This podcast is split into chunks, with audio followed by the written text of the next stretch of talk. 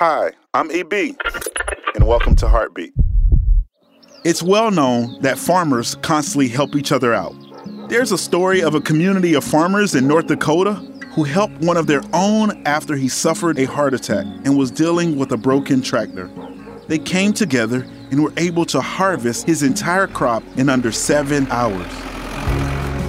Most businesses are focused on eliminating their competition. In many cutthroat industries, it's a philosophy of the strongest survive and take no prisoners. Yet, living as the body of Christ should look much different. The author of Hebrews in chapter 10 encourages believers to build one another up and encourage each other.